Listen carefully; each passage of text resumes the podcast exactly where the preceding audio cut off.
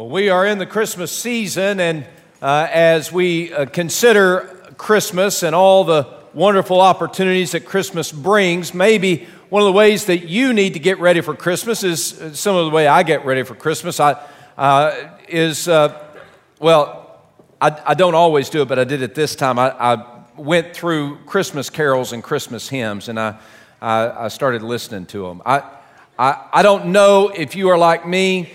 Uh, but I'm, I'm, uh, I struggle with Christmas in the sense that I, I just, I'm more bah humbuggish many times than not. It's, it's a busy time. I, I, I have a hard, a hard time getting into the swing of it. So Christmas has that kind of feel for me, and maybe you're like that. But, but Christmas hymns and Christmas carols sometimes get you in the mood, right? And uh, uh, I remember in, in, in, my home growing up when my mom, we had this, this LP, vinyl record, 33 and a third. Um, had this, this, uh, this LP that she would put on, and it, it was chimes. I don't know what it was. It's just a bunch of ding a ling a ling a ling a ling a ling a ling. When she started putting that on, I knew Christmas was here. And so uh, maybe there are some Christmas carols that are, or Christmas hymns that, that are your favorites. What, what would be some of your favorite Christmas hymns or Christmas carols?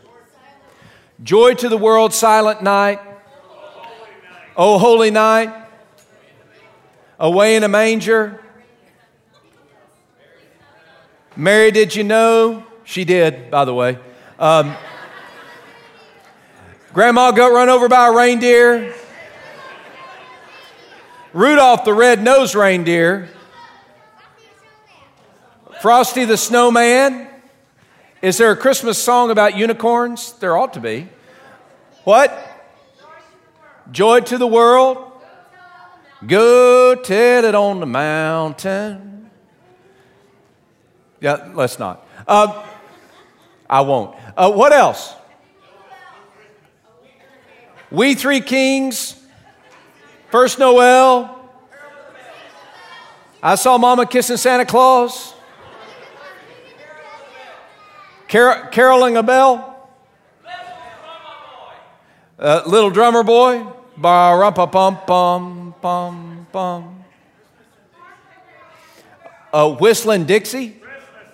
Oh, Christmas in Dixie. Yeah. Uh, try not to ask too many questions. Jingle bell, jingle bell, jingle bell rock. No, jingle bells. Jingle bells. Uh, uh, got Rudolph the Red-Nosed Reindeer. It came upon a midnight clear, or it came upon a midnight dreary. Oh, no, that's a different song. Yeah, that's a different poem. Uh, we three kings from Orient are, bearing gifts we travel afar. Y'all, y'all don't know this? Okay. Y'all just ignoring it. Well, as we look at uh, as we look at Christmas, and as I was going through all these different Christmas carols, I found a line in Silent Night that really, uh, um, and sometimes uh, a lyric will stop you and, and really just kind of freeze your attention. And that's what this lyric did. Uh, and I, I, don't know which verse it is. I think it's the third, third verse, but it says this um, silent night, holy night, Son of God, love's pure light, radiant beams from thy holy face with the dawn of amazing grace. Lord, Jesus, Lord, at your birth. Jesus, Lord, at your birth.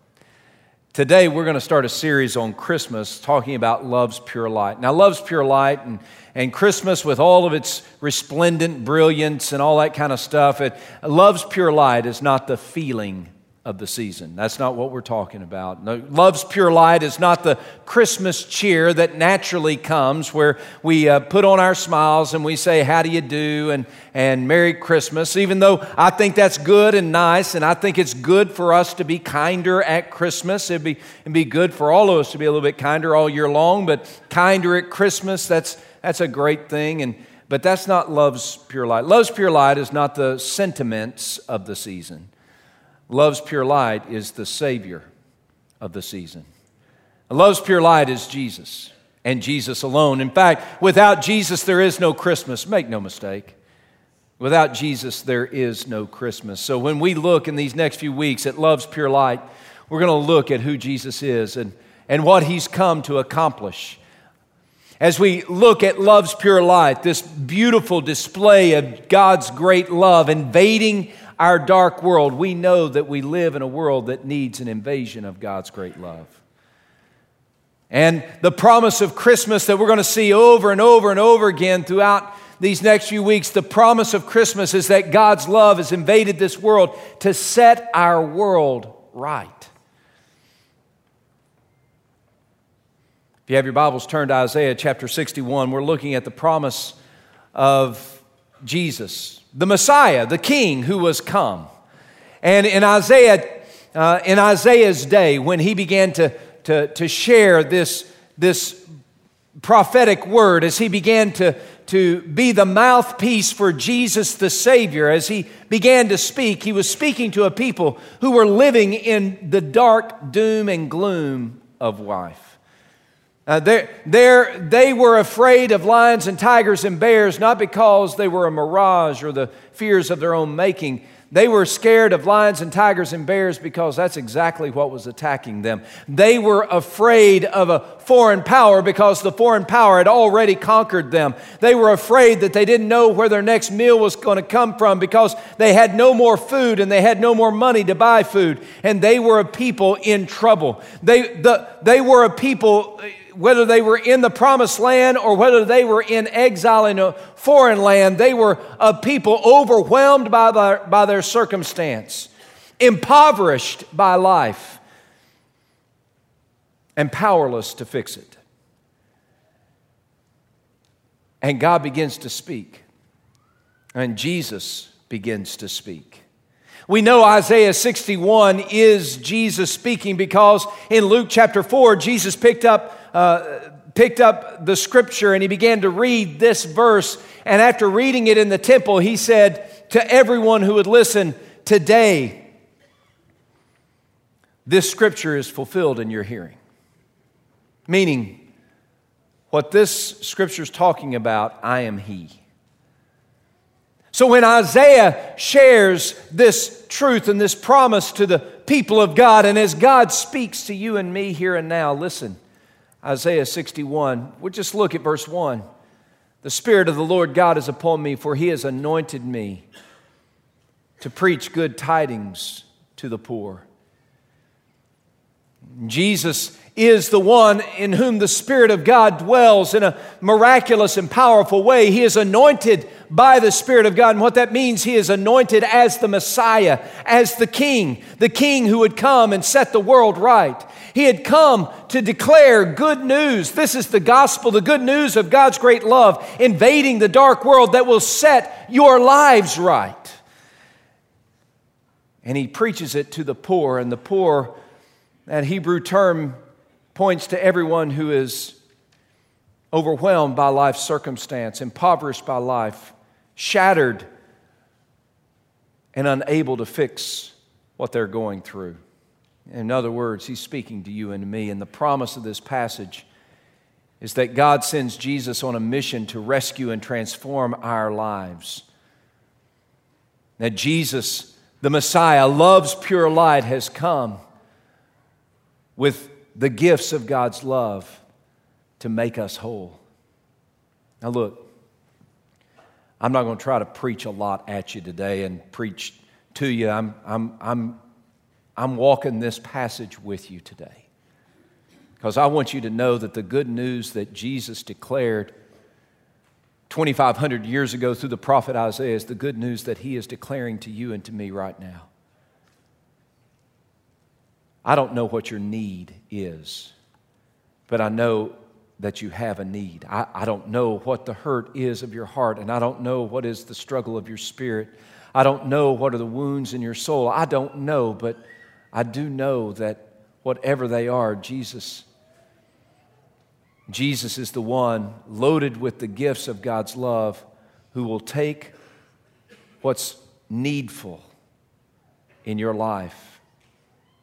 And if you'll let Him, He'll fix it. You see, we are all here together impoverished by life, no matter how many Merry Christmases we give each other. See, what happens often is we sit in this room or we come into this place, and, and, and, and I know that there are some of you, uh, you would just soon frown as you would smile at me. You know, and I get that. That's okay. I, I get that. I'm glad you smile instead of frown, though, because you know that you're supposed to. That's what you're supposed to do here in the church. Thank you for smiling. But you know, the truth is, if we're honest,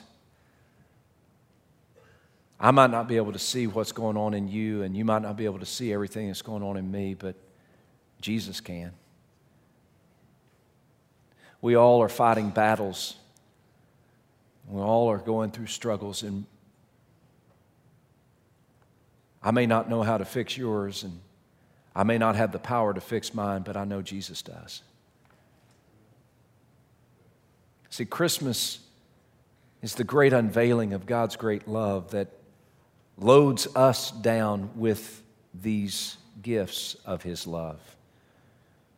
Love's pure light is this wondrous rescuing love of God that reaches out to you and to me, not merely to get us into heaven when we die, but to go with us on this journey as we live, whatever the struggle is, whatever the need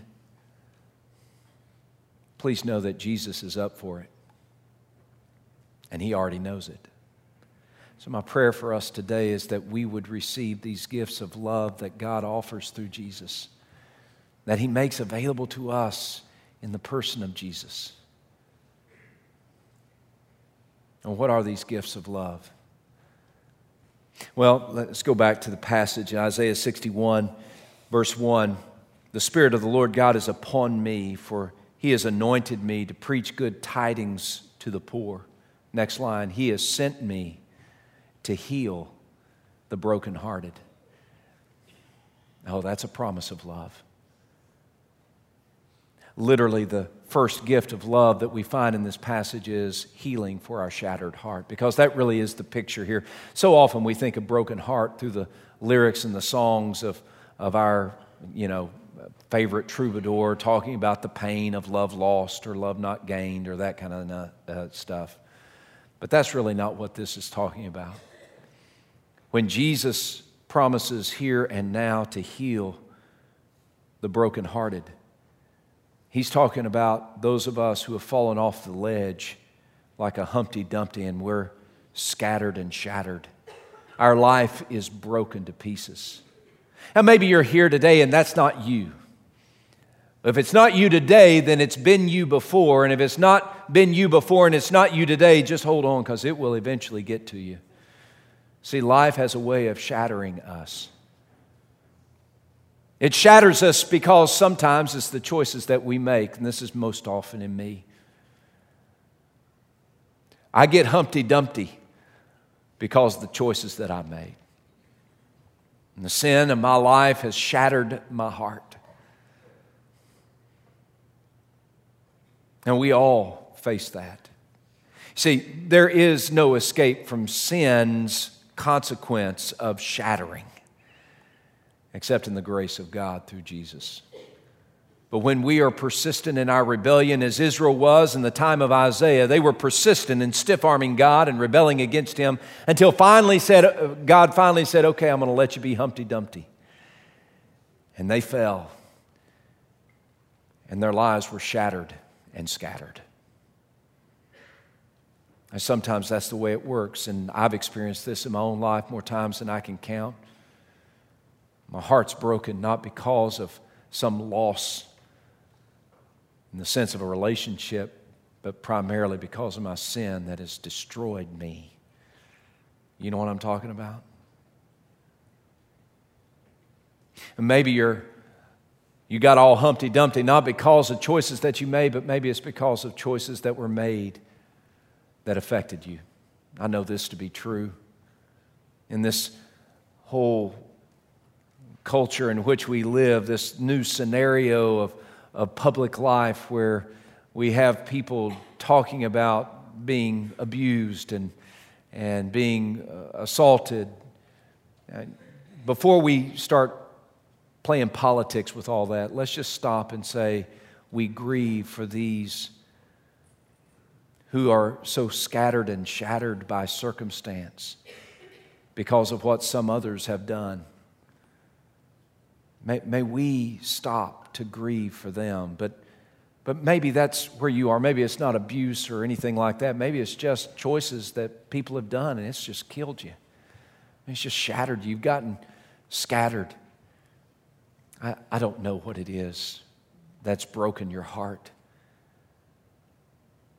But love's gift from Jesus is he takes all the broken pieces and he puts them back together.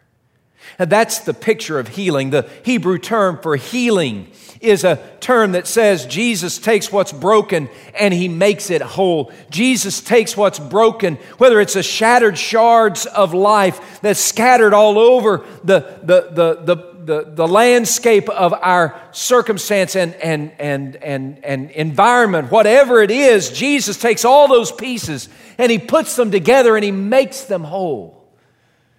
Don't you want Jesus to do that for you? See, you don't have to be stuck. A follower of Jesus, you don't have to be stuck in brokenness. The promise of God and the gift of His love through Jesus is that our King will heal the brokenhearted.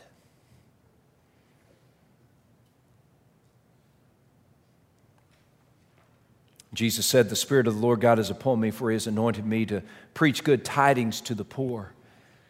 He has sent me to heal the brokenhearted, to proclaim liberty to the captives, and the opening of prison to those who are bound. The first gift of God's love that comes in the person of Jesus, the Messiah born at Christmas, is healing for our shattered hearts. Secondly, it's rescue from our chains. Oh, I've got good news for you. There is no bondage under which you sit that Jesus is not powerful and equipped to set you free from it. There is no chain so strong that Jesus can't break it. When he says, I promise to come and set free those who are captive, he's saying, I've come to rescue you. I've come to break you out of that chain, whatever that chain may be. And again, I don't know what it is. For me, my chain most often is just my sin. You know? Just the sin that wraps its icy tentacles around my soul and holds on with ferocity. And I act like the sin is bigger than God's power, which in itself is a sin. And maybe it's not that kind of sin. Maybe it's a sin of doubt. Maybe, maybe you have just doubted whether or not Jesus cares enough or is able, uh, strong enough to, to set you free from that cell of sorrow in which you live. And maybe it's doubt. Maybe it's just um, uh, you're, you're, you're, you're elevating the monsters in your life to a status that, that is bigger than the God of life.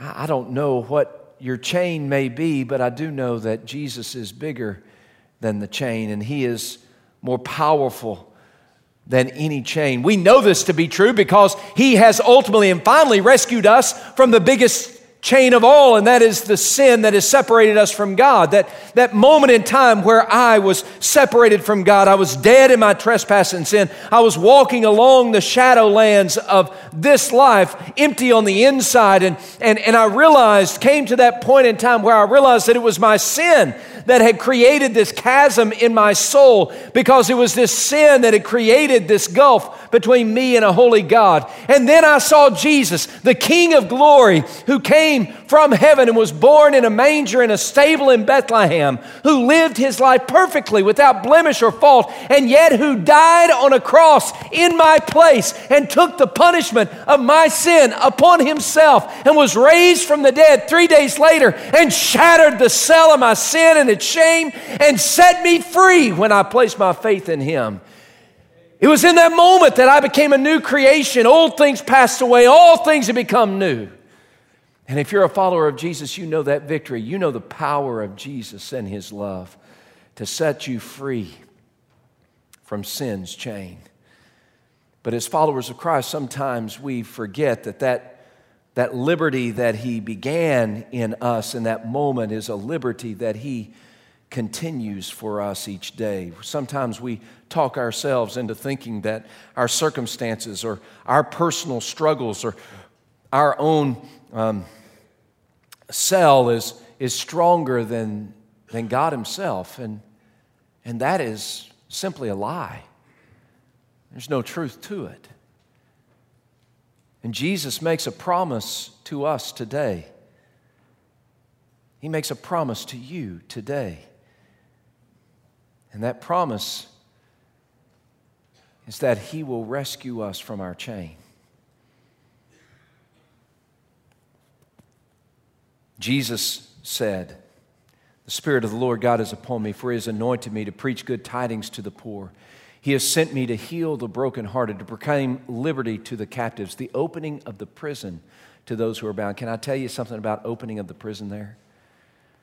The idea of opening of the prison really is more about us opening our eyes.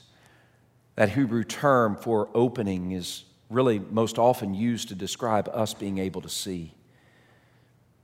And maybe today, part of the problem that you and I have is that we've been looking so long at the chain that we forget to look at the one who set us free from the chain.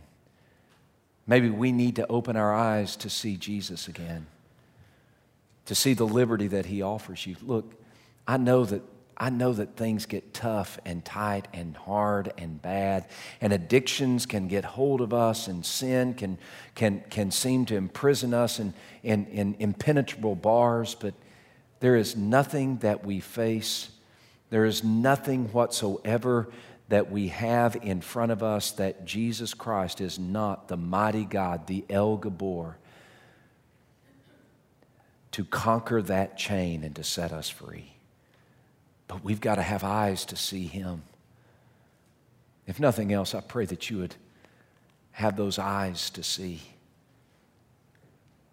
that He promises rescue from our chains. The Spirit of the Lord God is upon me, for He has anointed me to, to uh, uh, for He has anointed me to proclaim good tidings to those who are poor. He has sent me to heal the brokenhearted, to proclaim liberty to the captives, and the opening of the prison to those who are bound. Verse 2 to proclaim the year of the Lord's favor and the day of vengeance of our God. What is this year of the Lord's favor? It's Jesus has come, and we know this to be true, but Jesus has come. And he's come to deliver God's favor that will overwhelm our troubles. And God's favor overwhelming our troubles. That's the gift that Jesus comes to deliver. It is the, the gift of God with us. We sang it a few moments ago Emmanuel. Oh, come, oh, come, Emmanuel. What is this, Emmanuel? It's God with us. Do you not realize that grace is uh, the, the, the, the answer to that plea? It is God with us. And, and that's who Jesus is God with us, and He has come to pour out God's grace upon us, His presence in our lives. And it will overwhelm our troubles. Why? Because we have God with us. That's God's favor. I don't know how you define trouble in your life. I, I, don't know what that looks like. When I think of troubles, there are a lot of different places my mind chases to, but it, it, it most often, in most pronounced way, it, it turns to um, quicksand. I don't know why that is. Maybe it's because when I was a kid, I'd, I'd watch, you know, my three channels. You only had three channels when I was a kid. And, and it was all on that dial where you had to click, click, click, click, click, click, click, you know, and, and you had antennas and you had to, you had to twist antennas. That, that, I know it's like walking in the snow 20 miles to go to school kind of thing, but there, there were no remote controls that we had with my television. Anyway, we, uh, we, we watched these television shows, and, and, and invariably, when the shows that I like, the, the adventure shows, and by the way, Gilligan's Island is an adventure show. It begins with an, that's the original Survivor show, right? Um, but, but whether it was Gilligan's Island or a Western or, or some, uh, uh, some uh, adventure story, whatever it was, quicksand always was the problem. You know, you, you go running through the, through the woods and all of a sudden you fall into quicksand. And quicksand, I don't know if this is true about quicksand, but, but in those TV shows, you would fall in quicksand and then you would immediately go about a little bit more than waist deep. And then you would slowly begin to sink. And if and, and uh, invariably, it's quicksand, right? And and if you tried to struggle out of the quicksand, what happens? You go deeper. And so now you have death by degrees, murder by minutes, and you're just waiting for the quicksand to suck you all the way under. Cover your mouth, then your nose, then your eyes, and then you're gone. And the only way out of quicksand, according to the television shows, again, I don't know if this is true. According to the television shows, the only way to get out of quicksand is if somebody comes along with a rope and throws it to you and rescues you, pull you out. That's the only way. Uh, sometimes I feel like I'm in quicksand.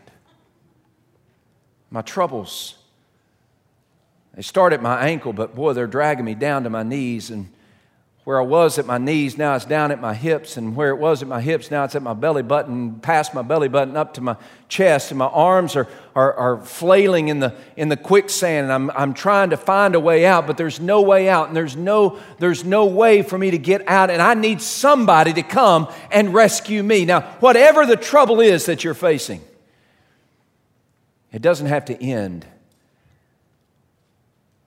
in disaster.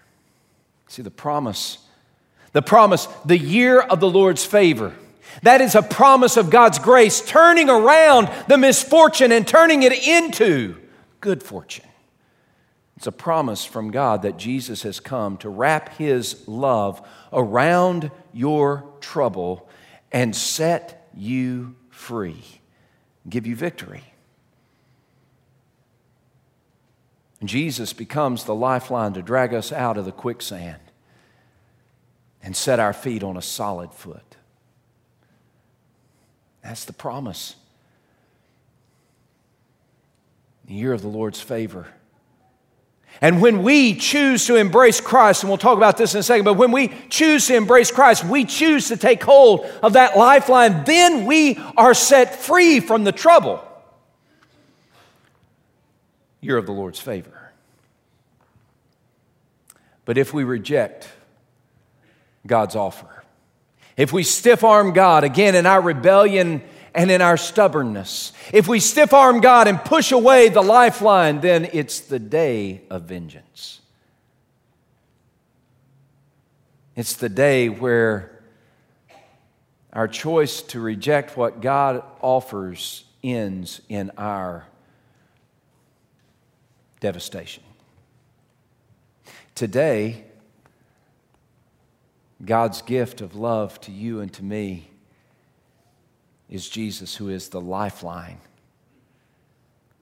to God's favor that will overwhelm our troubles. You can either be overwhelmed by your troubles or let God's grace through Christ in your life overwhelm your troubles.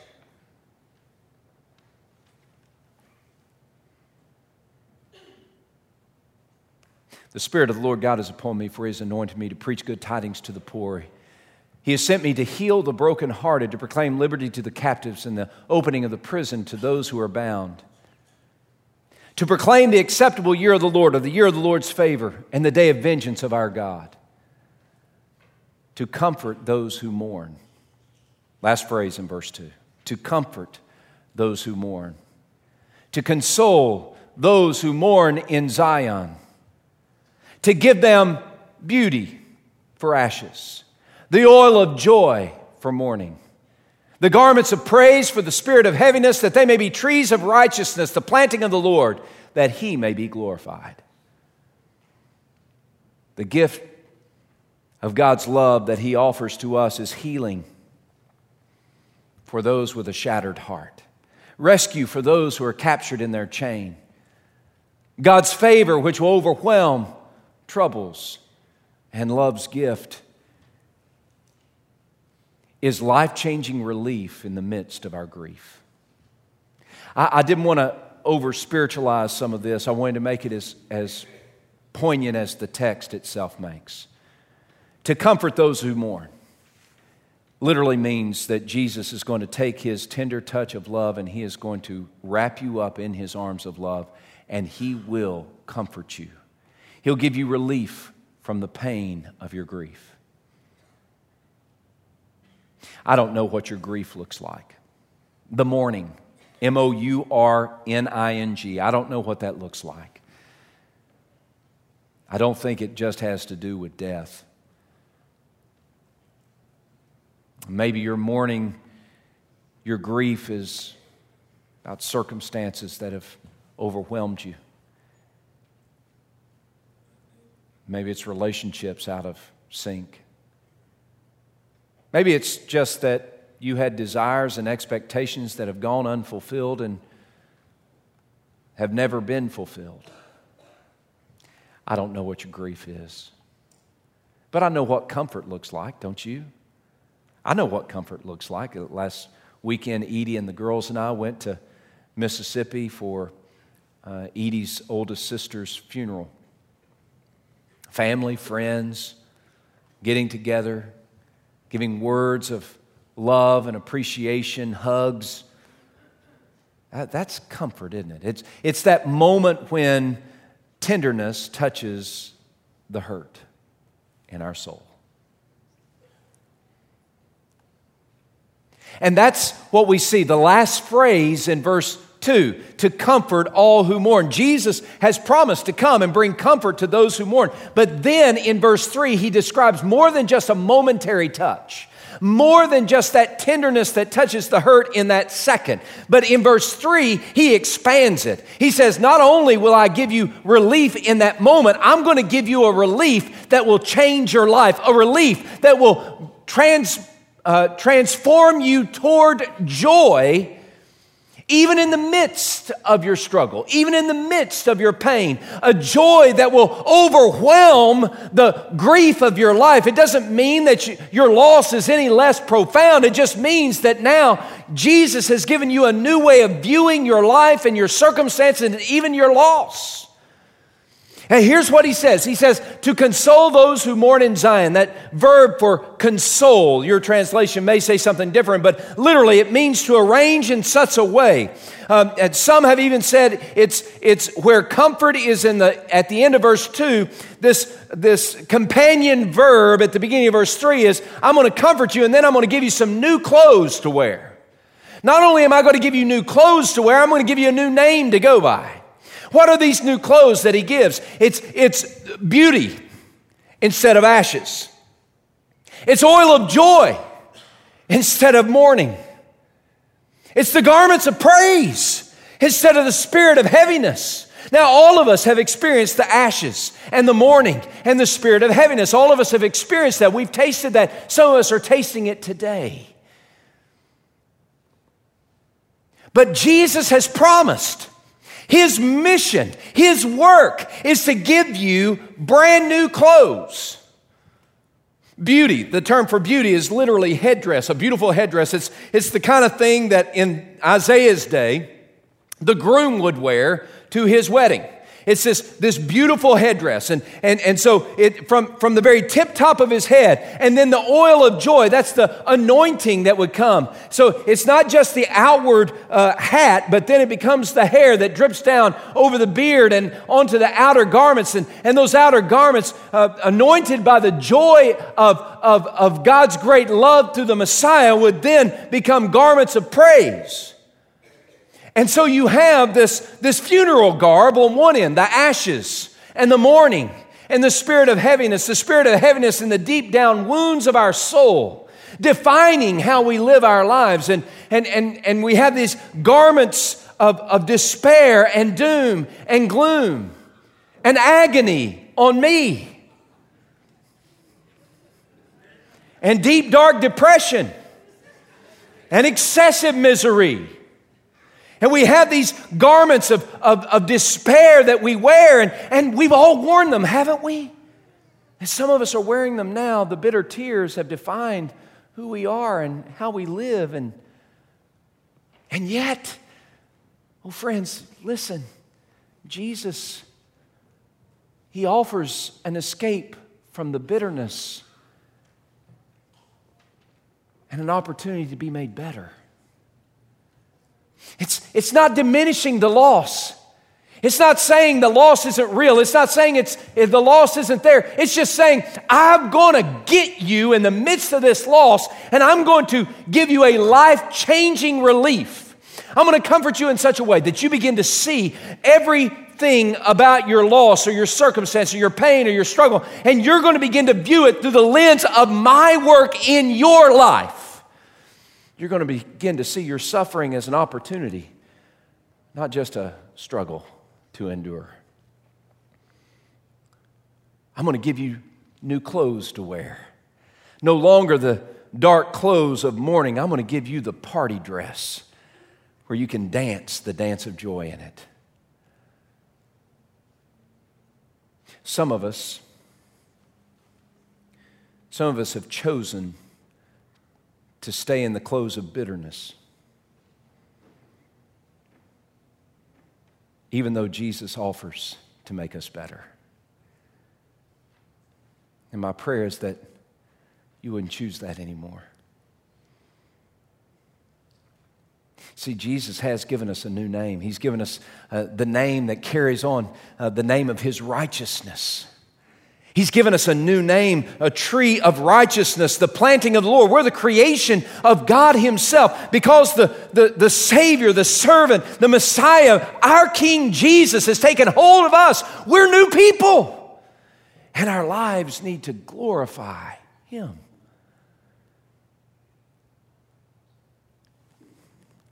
So today, let's start that journey of glorifying Him.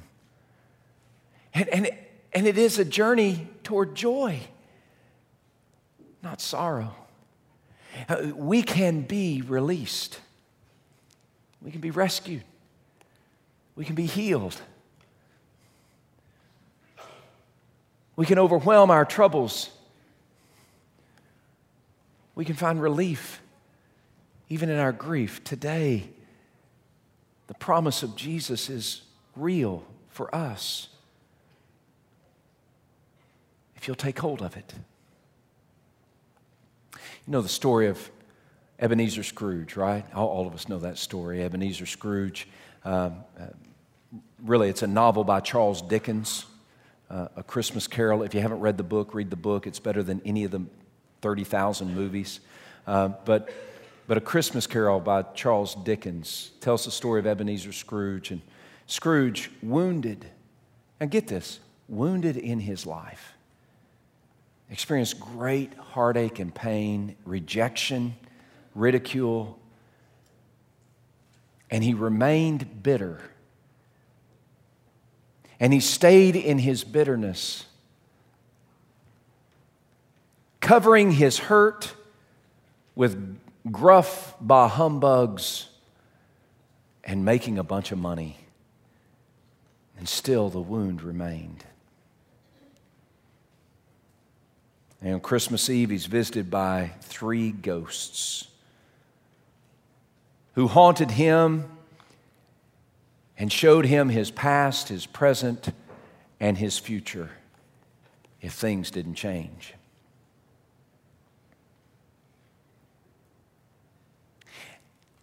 Ebenezer woke up from his dream and he was a changed man. He chose to be better, not bitter.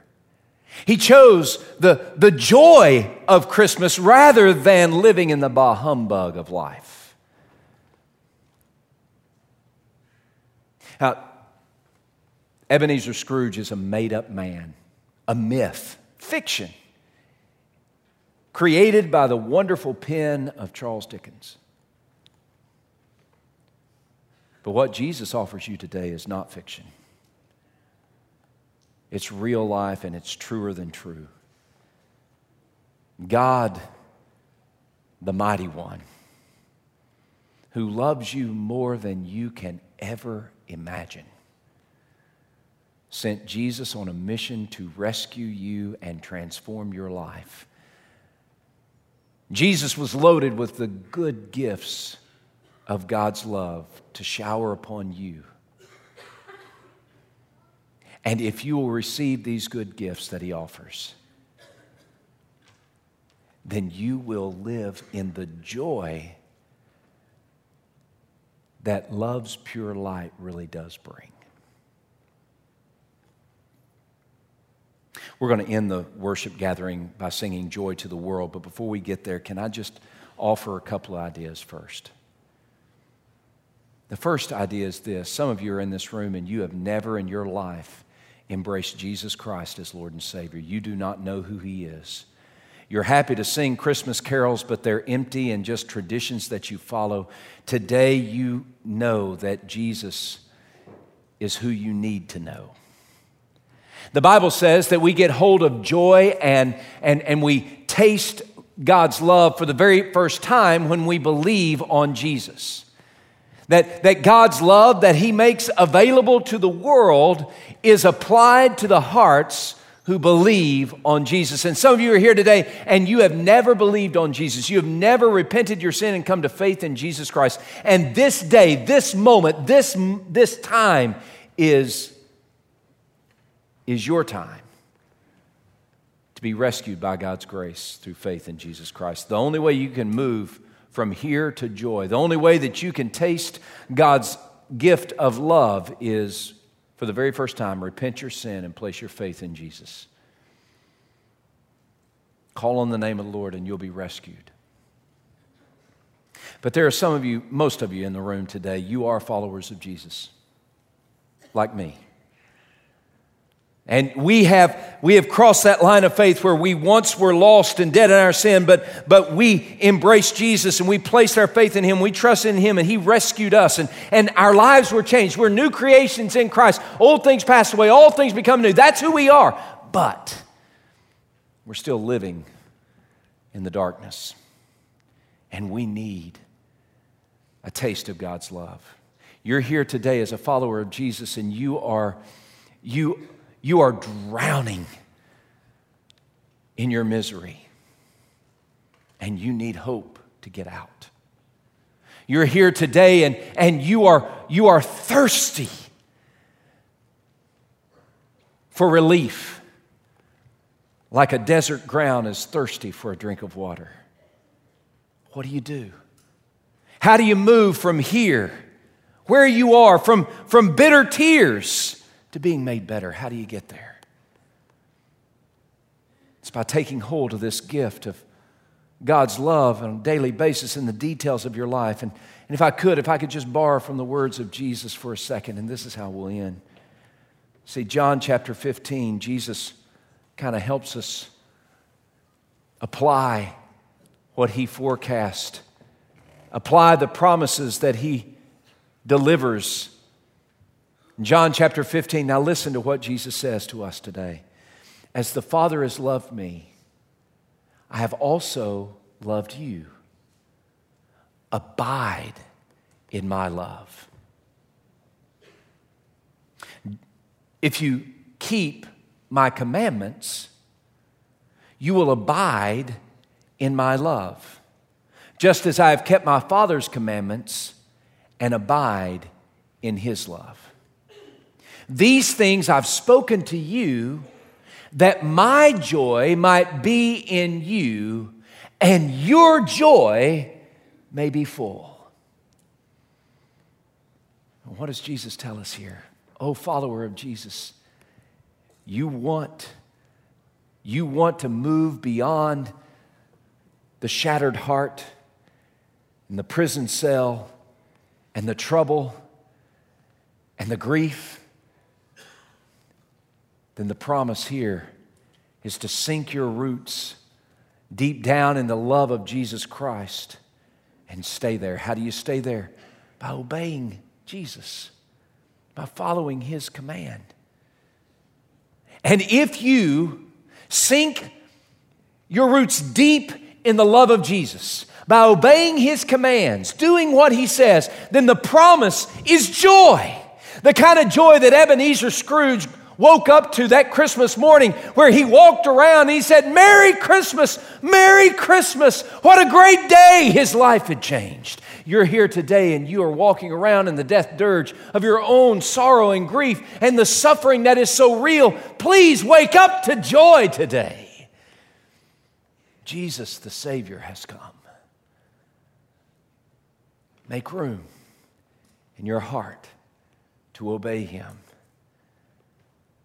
and celebrate the joy He gives. Would you bow your heads, please?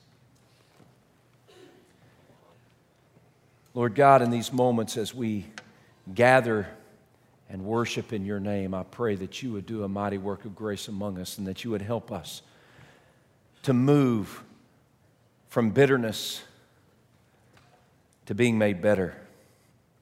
That you would help us find our relief in you. That you would help us taste your love, shattering the chains, breaking open the cell of our sorrow and suffering. That you would help us today as we kneel before you, as we bow before you. Oh, Jesus, will you do your mighty work of grace among us? That we may be able to stand and say, Joy to the world, the Lord is come. Now be glorified as we worship you in this place, in this time, in this moment. Change our lives for your glory's sake. And it's in the name of Jesus we pray. Amen. This altar is open.